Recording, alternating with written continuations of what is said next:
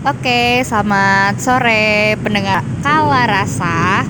Udah lama gak bikin podcast lagi, podcast Kala Rancu dan ya kita sekarang hari ini tuh bintang tabunya beda banget umur segmentasi umur. Cuma aku tuh kenalnya emang ya dilalahnya gitu.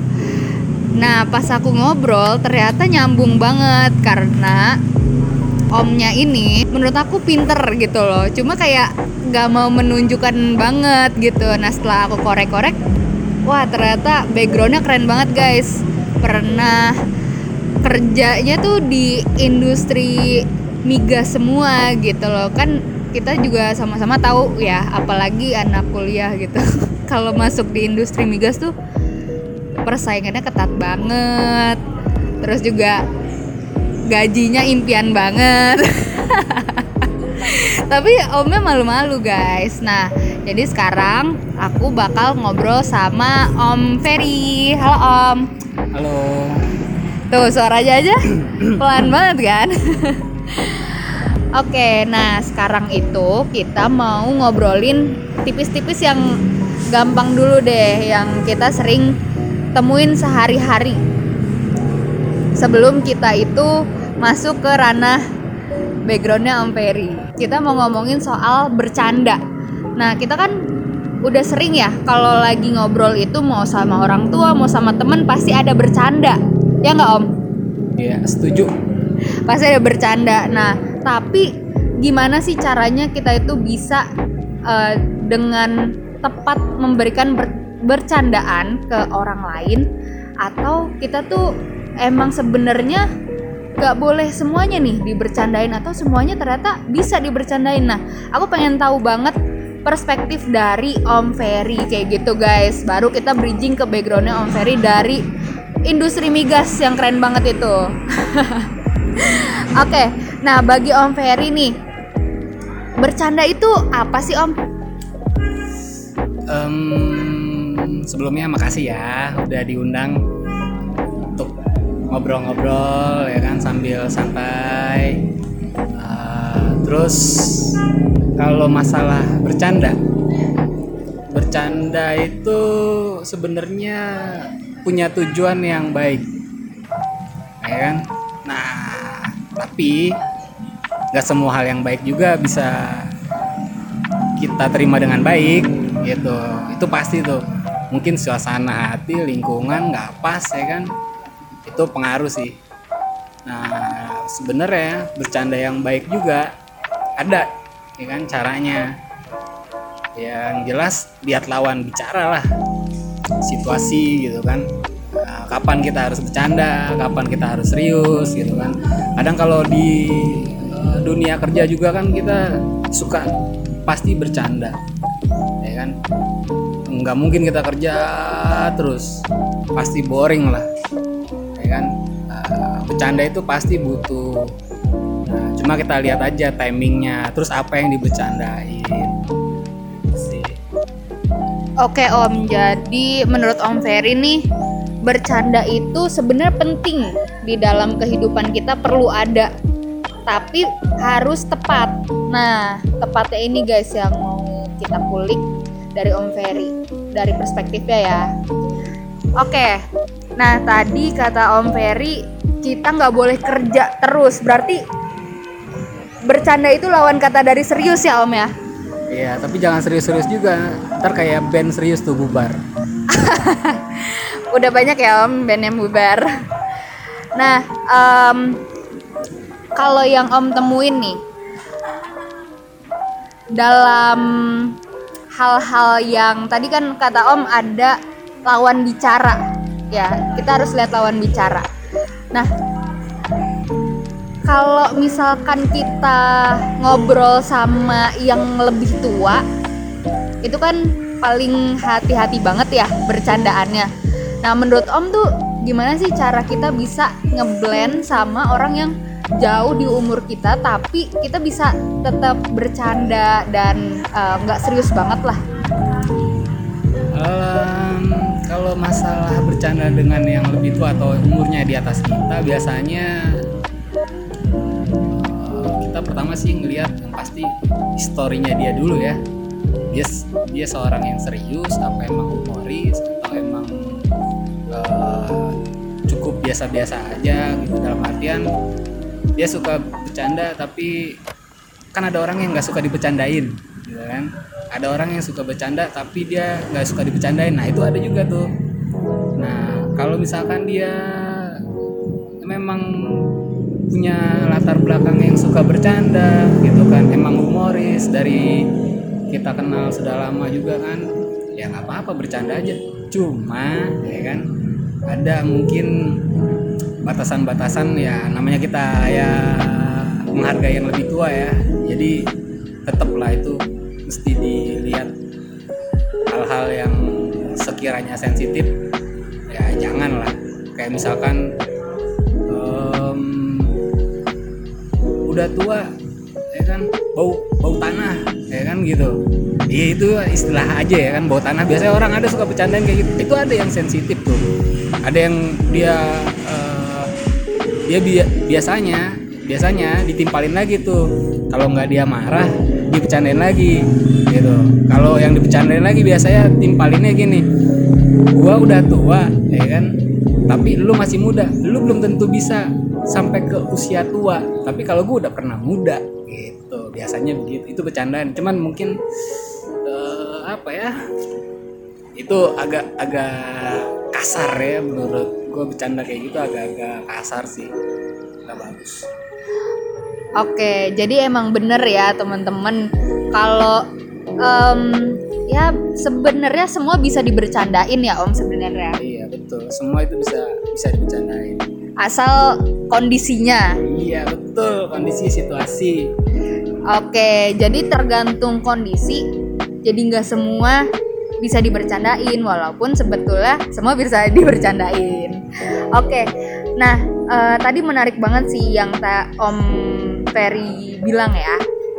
Nah, soal kita harus lihat dulu background orangnya, tipe orangnya seperti apa. Jadi sebetulnya segmentasi umur itu nggak terlalu pengaruh ya Om. Yang perlu kita munculkan ketika kita berbicara dengan segmentasi yang berbeda-beda adalah daya analisa kita ya Om terhadap karakter budaya nilai-nilai yang dia lebih sering utarakan. Misalkan dia oh serius banget.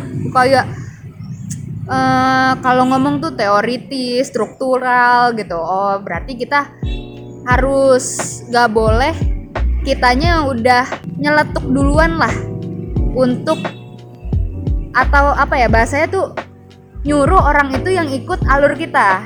Jadi kita yang harus bisa melihat alur mereka berbicara dulu baru kita bisa lihat nih apa aja yang bisa kita bercandain sama mereka. Nah e, menarik juga selain segmentasi umur itu kan ada hal-hal yang e, sering dibicarain juga om sama masyarakat kita. Terutama soal ya tadi soal umur ya bau tanah segala macam gitu kan. Terus ada juga soal seksisme ya kan? Uh, gender gitu kan bercandaan gender. Ada juga bercandaan yang soal ya karir atau apa gitu kan? Nah uh, sama ini bercandaan soal badan atau apa. Nah menurut om nih apakah bercandaan yang merendahkan itu termasuk bercandaan? Atau sebetulnya ada ada gini. Mungkin orang bilangnya itu bercanda tapi sebenarnya itu bukan itu bullying namanya mungkin maybe. Uh, kita bakal denger dari perspektif Om Ferry. Nah ada orang bilang ya itu kan bercandaan cuma kok merendahkan bagi sebagian orang.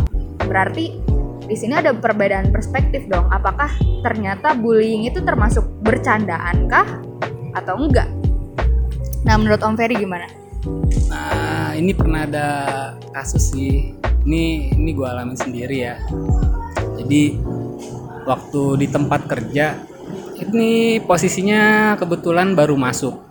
Eh, tiga bulan atau dua bulan baru masuk kerja di satu perusahaan.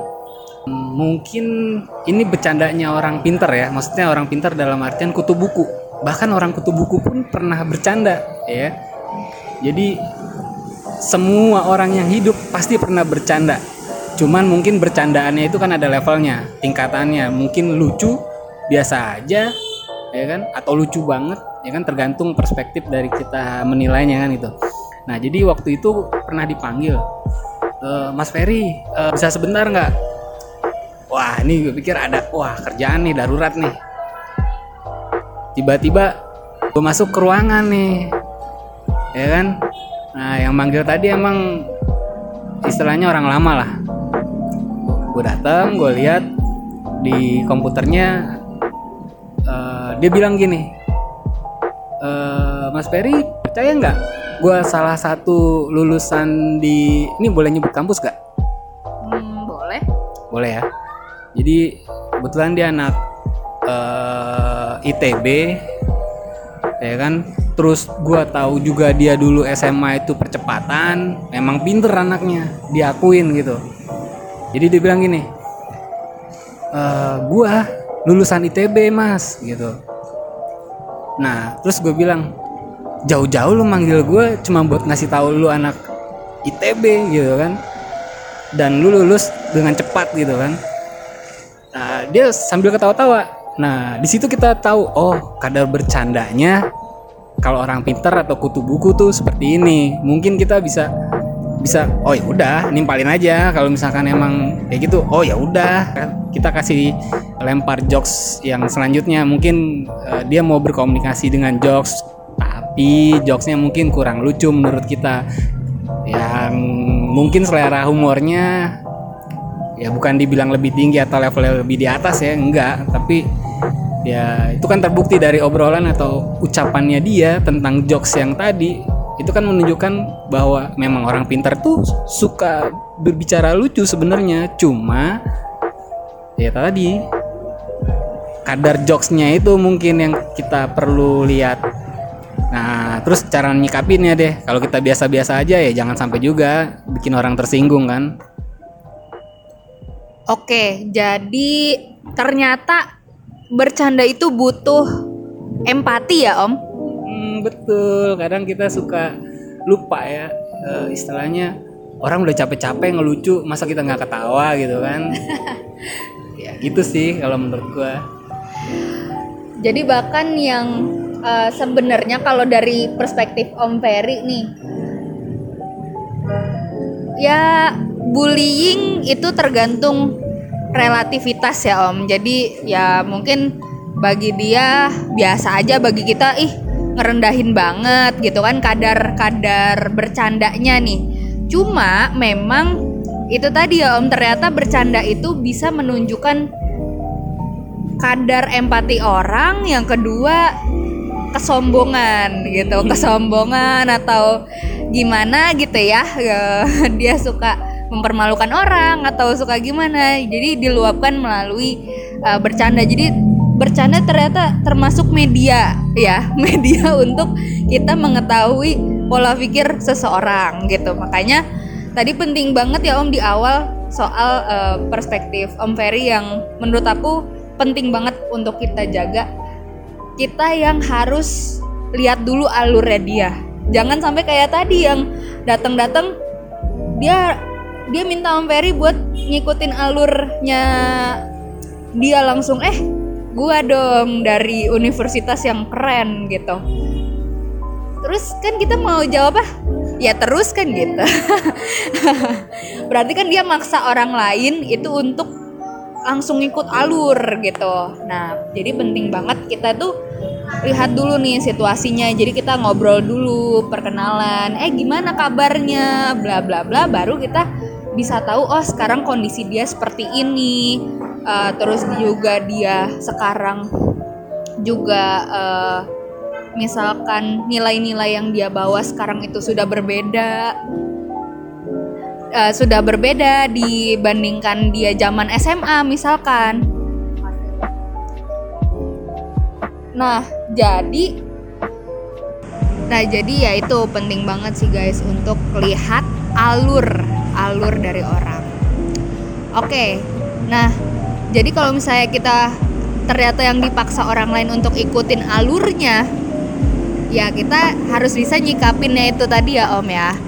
Apakah kita mau sensi atau kita bikin alur baru atau gimana? Yang jelas kita harus mencairkan suasana sih. Namanya di dunia pekerjaan, di dunia kerja itu memang apalagi kalau kita bicara heavy industry ya. Oh, tekanan pressure itu kan tinggi. Ya emang harus butuh bercanda. Cuma mungkin kita perlu ingat lagi bercanda itu ada kadarnya sih. Itu aja.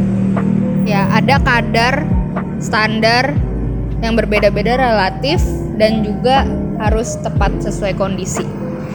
Nah, tadi udah disinggung, alhamdulillah Om Ferry menyinggung tentang industrinya gitu, yang penuh dengan tekanan. Nah, kita bridging nih teman-teman, bukan bridging ya. Kita mulai bergeser nih shifting dari bercanda yang ya itu sehari-hari kita ya. Dan kita mulai masuk ke dunianya Om Ferry sedikit karena Om Ferry tuh nggak pengen terlalu dikuak banget guys gitu. Jadi mungkin kita yang general-general aja dari industrinya Om Ferry. Nah, yang bikin penasaran adalah Om Ferry itu kan dari migas. Nah, di mana yang kita ketahui migas itu apa ya? Sekarang jadi topik utama banget ya di kalangan ya mungkin dunia lah ya gitu. Per negara nih sekarang lagi ngomongin soal migas gitu. Terutama pergantian migas ke non migas kayak gitu. Nah, apakah itu berdampak ke pressure itu tadi Om? Jadi lebih banyak tekanan atau kita uh, di dalam atau Om sebagai orang yang ma masuk di dalam industri tersebut ya menganggapnya sebagai apa ya cara baru migas itu bisa membentuk mungkin industri baru juga gitu, bentuk lain dari barang-barang yang sudah diproduksi misalnya kita biasanya oh migas transportasi gitu ya. Oh sekarang kita tetap aja harus butuh migas cuma perusahaan itu shifting ke barang lain kah atau gimana nih? Nah pengen tahu banget pressure soal shock di dalam dunia pekerjaan om itu tadi. Um, kalau masalah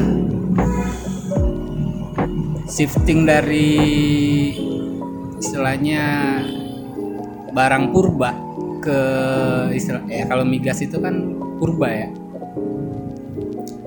Kalau misalkan kita bicara di bagian industri mungkin sekarang ya tahapan persiapan ke ini ya apa eh, era baru ya yang tadinya kita pakai misalkan minyak bumi sebagai uh, alat atau istilahnya tools kita untuk ngasilin sesuatu gitu kan ya mungkin sekarang kan bisa juga dirubah ya kan? Kalau misalkan ada pembangkit listrik tenaga uap kan sekarang udah ada. Pembangkit listrik tenaga angin udah ada. Panel ya kan? Biasa solar panel. Orang udah juga pakai. Sedikit-sedikit udah agak-agak mulai bergeser.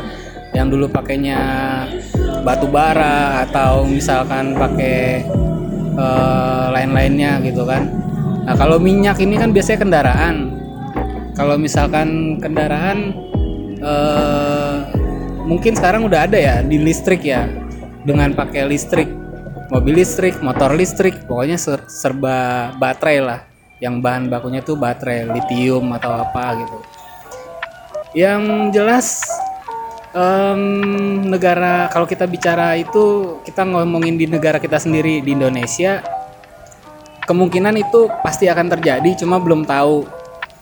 Balik lagi tuh pemerintahnya kapan buat nyiapin uh, istilahnya infrastruktur yang ada ya.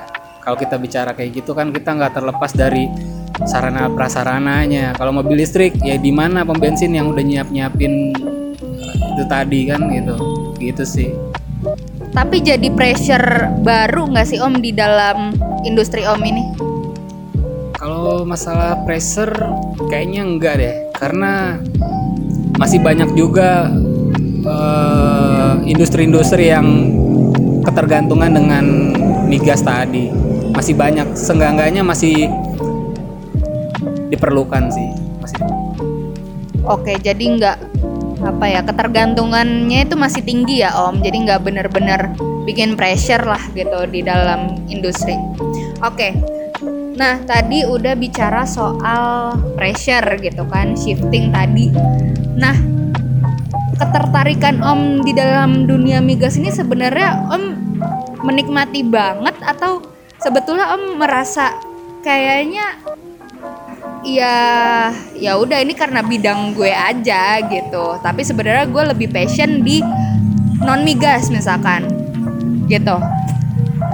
Em, perlu nih perlu gu- gua luruskan dulu. Sebenarnya dulu gua punya karir sebagai pengacara. Itu berlangsung selama kurang lebih setahun kurang lah Nah, di situ ada hal yang timbul di keluarga sih. Intinya di keluarga di dari nyokap. Mempertanyakan gitu kan. Lu baru kerja sekian lama udah dapet ini ini ini ini ini ini. Itu kerja bener kerja enggak bener kan gitu. Balik lagi dari wah ribet nih ujung-ujungnya nih. Ya udah akhirnya banting setir. Dari banting setir tadi coba ngobrol sama om gua kebetulan om gua dulu eh, istilahnya bagian dari salah satu i- ya istilahnya industri itulah gitu. Dapat saran coba ambil ini ambil ini ambil ini. Dulu apa ya zamannya diklat mungkin ya. Diklat ambil lisensi bla bla bla bla. Kemudian udah itu tahun 2010 ngambil diklat 2010 tiga bulan habis itu langsung kerja. Udah sampai kemarin akhir tahun kemarin sih di migas terakhir di tambang. Keren guys pernah di bukan pernah sekarang masih di Freeport ya Om? Oh udah nggak ya? Keren banget guys pokoknya. Ini aku boleh sebutin nggak Om perusahaannya? Freeport terus Chevron. Bayangin Chevron guys. Terus Pertamina PNG wow keren banget. Tapi ada hal yang menarik nih waktu udah bukan udah ngobrol ya kan sebelumnya aku udah pernah ngobrol nih sama Om Ferry.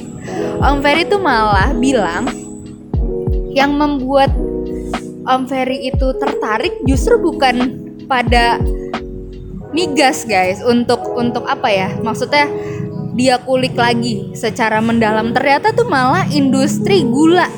Nah pasti kalau temen-temen jadi orang awam seperti aku ya kalau yang udah expert mungkin udah tahu gitu ya. Nah kalau aku sebagai orang yang awam kok malah gula? Bukannya itu cuma tebu terus habis itu diolah diambil sarinya terus dijadiin gula gitu. Ternyata ternyata bagi Om Ferry it's different beda gitu. Nah mungkin boleh diceritain Om menurut Om gimana sih itu? Jadi sebenarnya intinya sih gini ya, kalau kita menemukan hal baru pasti kan pernah yang eh, di saat awal-awal itu, wih, interestnya tuh tinggi banget ya. Kalau kita biasa ngerjain, eh istilahnya kalau yang paling gampang kita biasa makan, biasanya makan nasi, tiba-tiba ketemu roti, kan itu beda ya. Istilahnya walaupun sama-sama ya, kalau di Indonesia mungkin nasi, kalau di luar sana kan ada gandum gitu kan itu kan berasa bedanya. Nah terus dari situ menar- eh, menariknya adalah kok orang-orang sini kuat ya, cuma makan gandum aja gitu. Padahal perut kita kan perut yang mesti diisi juga kan gitu dengan kalori yang sama, protein yang sama gitu kan. Itu kan eh, jadi menarik gitu. Ini apa nih? Nah, kayak gitu-gitu. Sama sama kerjaan tadi. Kalau misalkan di dulu di oil and gas kita ngerjain partnya ini sistemnya ini nah kalau di gula itu beda lagi jadi mungkin sesuatu hal yang baru ya eh, makanya jadi menarik gitu di mata gua sendiri itu kayak gitu sih Tapi guys, soal yang gula tadi, ternyata itu bukan yang tadi gue pikirin gitu kan, yang dari tebu bla bla bla. Ternyata ada saluran-salurannya gitu ya Om ya? ya jadi kan itu diolah lagi dari tebu kan nggak mungkin kita eh, langsung jadi istilahnya kalau dari tebu itu kan cair ya dari tebu digiling cair ya kan nah itu misalkan kalau kita lihat dari yang gampangnya aja kan suka ada orang jual es tebu gitu kan yang manis